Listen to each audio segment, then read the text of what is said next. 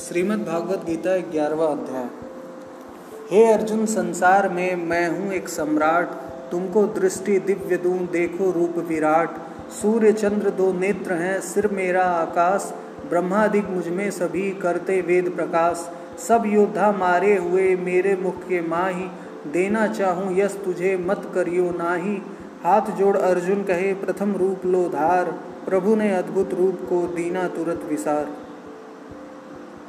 अर्जुन ने कहा, हे भगवान, मुझ पर कृपा करके अत्यंत गुप्त अध्यात्म विषयक वचन जो आपने कहे उनसे मेरा मोह दूर हो गया। हे कमल नयन, मैंने जीवों की उत्पत्ति और नाश का कारण एवं आपका अक्षय महात्म्य आपके मुखारविंद से विस्तार पूर्वक सुना। आपने जैसा अपने रूप का वर्णन किया वह आपका रूप देखने की मेरी इच्छा है।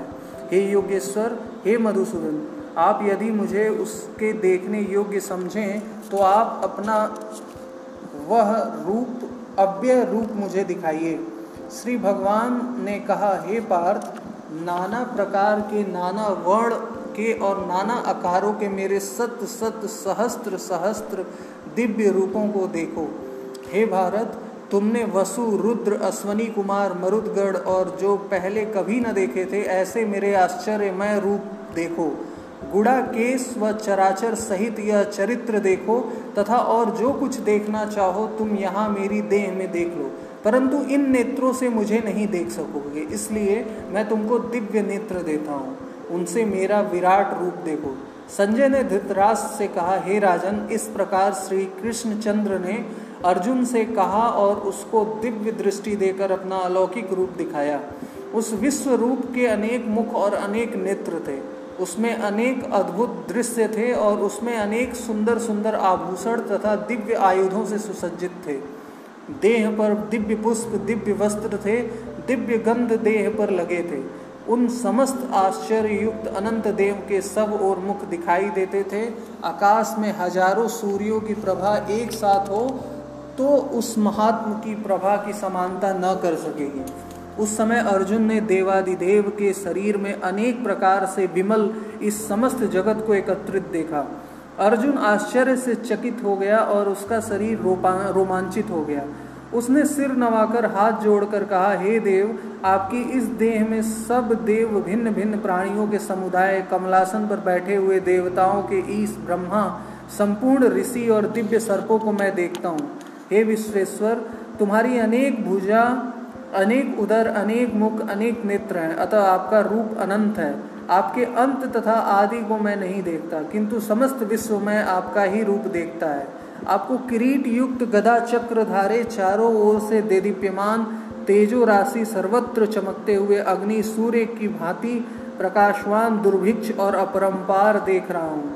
मेरे मन से आप ही ब्रह्मा, जानने की वस्तु, विश्व का महान आधार, नित्य सनातन धर्म के रक्षक, पुराण पुरुष हो।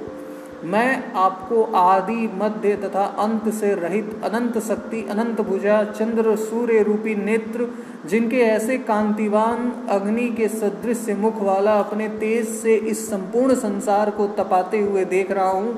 हे महात्मन, पृथ्वी और आकाश के मध्य का वह अंत और संपूर्ण दिशाएं आपसे ही व्याप्त हो रही हैं। आपका यह अद्भुत और उग्र रूप देख तीनों लोक व्यथित हो रहे हैं। यह देखो, देवताओं के समूह तुम्हारी शरण आ रहे हैं, उनमें कितने ही भयभीत होकर हाथ जोड़े तुम्हारी प्रार्थना करते हैं। महर्षियों और सिद्धों का समूह स्वस्ति कहकर नाना प्रकार से तुम्हारी प्रशंसा कर रहा है। रुद्र, आदित्य, वसु, साध्य, विश्वदेव, अश्वनी, मरुत, पितर, गंधर्व, यक्ष, असुर, सिद्ध, इनके संग विस्मित होकर आपकी ओर टकटकी लगाकर देख रहे हैं। हे महाबाहो, अनेक नेत्र, अनेक बाहु, अनेक जांग, अनेक पेट, कराल, दंत युक्त तुम्हारा यह विशाल रूप देखकर सब अत्यंत भयभीत हो रहे हैं और मैं भी घबरा रहा हूँ। आकाश तक पहुँचते हुए प्रकाश के अनेक वर्षों से फैलाए हुए अग्नि उगलने वाले मुख, विशाल नेत्र युक्त आपको देखकर हे विष्णु, मेरा जी घबरा रहा है, मुझसे धैर्य नहीं धरा जाता तथा चित्त स्थिर नहीं होता। हे देवेश, हे जगन्निवास, इन भयंकर दाढ़ों वाले और कालाग्नि के सदृश्य आपके मुखों को देखकर मुझे दिशाएं नहीं सूझती, मैं शांति नहीं पाता, मुझ पर दया करो। हे प्रभु, धृतराष्ट्र के दुर्योधनादिक पुत्र अपने साथ अनेक राजाओं सहित और भीष्म, द्रोण और कर्ण तथा हमारी ओर के मुख्य मुख्य योद्धा बड़ी बड़ी दाढ़ों से युक्त विकराल मुख में शीघ्रता से प्रवेश कर रहे हैं तथा उनसे आपके ही लोग आपके दांतों में दबकर ऐसे दिखाई देते हैं मानो उनका शरीर चूर्ण हो गया हो। जैसे नदियों की अनेक धाराएं जब समुद्र की ओर बहती हैं, वैसे ही ये मनुष्य लोक के वीर आपके प्रज्वलित मुखों में प्रवेश कर रहे हैं।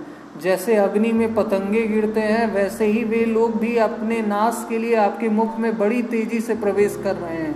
हे विष्णु, जलते हुए मुखों के चारों ओर से सब वीरों को निगलकर आप होठ चाट रहे हैं। आपकी तीक्ष्ण प्रभाएं समस्त संसार को तेज से व्याप्त कर रही हैं। यह भयानक रूपधारी कौन है, यह मुझसे कहो। हे देवेश्वर, आपको नमस्कार है, मुझ पर प्रसन्न हो।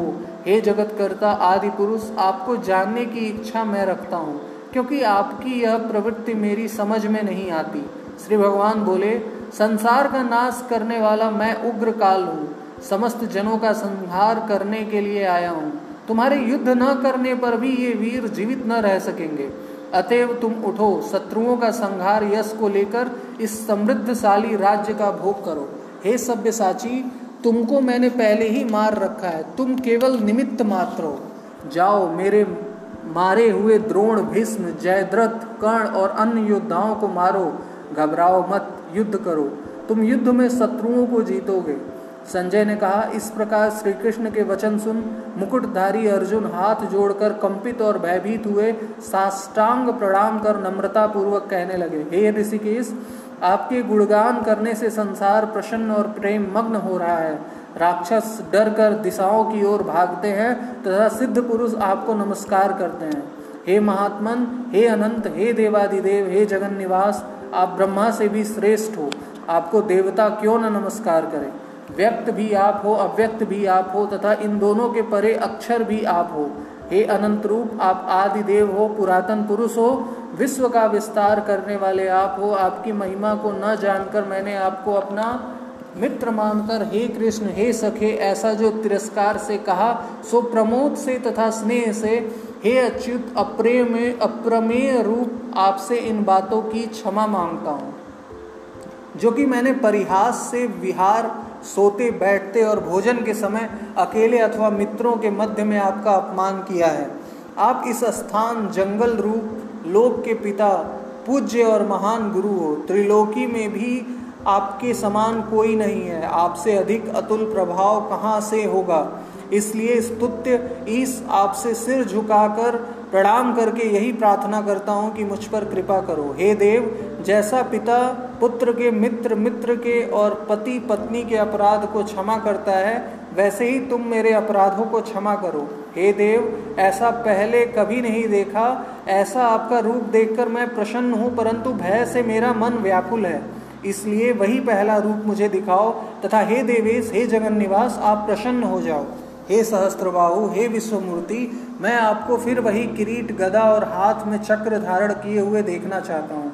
श्री कृष्ण भगवान ने कहा, हे अर्जुन, मैंने प्रसन्न होकर यह तेजोमय अनंत आद्य विश्व रूप अपने योग के प्रभाव से तुम्हें तुमको दिखलाया है, जिसको तुम्हारे अतिरिक्त इससे पहले किसी ने नहीं देखा था। मेरा ऐसा भयानक रूप देख तुम व्याकुल और मूढ़ न हो। भय त्याग प्रसन्नचित होकर फिर तुम मेरा वही रूप देखो। संजय ने कहा, इतना कहकर श्री कृष्ण जी ने फिर चतुर्भुज और सौम्य रूप धारण कर लिया। श्री कृष्ण भगवान से अर्जुन ने कहा, हे जनार्दन, आपके इस सौम्य दिव्य मंगल रूप को देखकर अब मैं प्रसन्नचित हो स्वास्थ्यता को प्राप्त हुआ। श्री कृष्ण जी बोले, हे पार्थ, मेरा जो विश्व रूप तुमने देखा है, इसका दर्शन संभव नहीं है। देवता भी इस रूप की आकांक्षा करते हैं। हे अर्जुन, जैसा मेरा रूप तुमने देखा है, ऐसे रूप को वेदाध्ययन, तप, दान व यज्ञादि कर्म द्वारा देखना भी असंभव है। जो कोई मनुष्य मेरी भक्ति के लिए कर्म करते हैं, मुझको ही सर्वोत्तम मानते हैं, मुझ में ही भक्ति रखते हैं, सब संसारिक सुखों से मुड़ चुके हैं, संपूर्ण प्राणी मात्र से वैर त्याग चुके हैं, वे ही मुझको प्राप्त हो सकते हैं। ग्यारहवें अध्याय का महात्म्य। श्री नारायण जी बोले, हे लक्ष्मी जी, अब ग्यारहवें अध्याय का महात्म्य सुनो। एक तुंग भद्र नामक नगर था, जिसके राजा का नाम सुखानंद था। वह श्री लक्ष्मी नारायण जी की बहुत सेवा करता था। वहाँ एक ब्राह्मण बड़ा धन्य पात्र विद्वान पंडित रहता था। उस ब्राह्मण का नियम था नित्य श्री गीता जी के ग्यारहवें अध्याय का पाठ करता था और राजा भी वहाँ नित्य श्री लक्ष्मी नारायण की सेवा करता था और पाठ भी नित्य श्रवण करता था। ऐसे ही सेवा करते करते बहुत काल व्यतीत हुए। एक दिन राजा घर को गया। उस दिन बहुत से अतीत देशांतर फिरते फिरते उस नगर को आए। अतीतों ने राजा से जगह मांगी। राजा ने बड़ी हवेली खुलवा दी जहां अतीत उतरे। राजा ने सीधा दिया रसोई कर। अतीत बड़े प्रसन्न हुए और अमृत तुल्य वचन बोले। राजा उनके दर्शन को गया। राजा का बेटा भी साथ था और कई भृत्य भी साथ थे। राजा उस हवेली में आया और जो महंत था उसके साथ राजा बातचीत करने लगा और राजा का पुत्र खेलने लगा। वहाँ एक प्रेत रहता था। उस प्रेत ने राजा के पुत्र को मारा। चाकरों ने राजा को खबर की। राजा यद्यपि सेवा करता था तथा कथा श्रवण करता था, परंतु पुत्र के मोहवश राजा के मन में दुर्बुद्धि आ गई।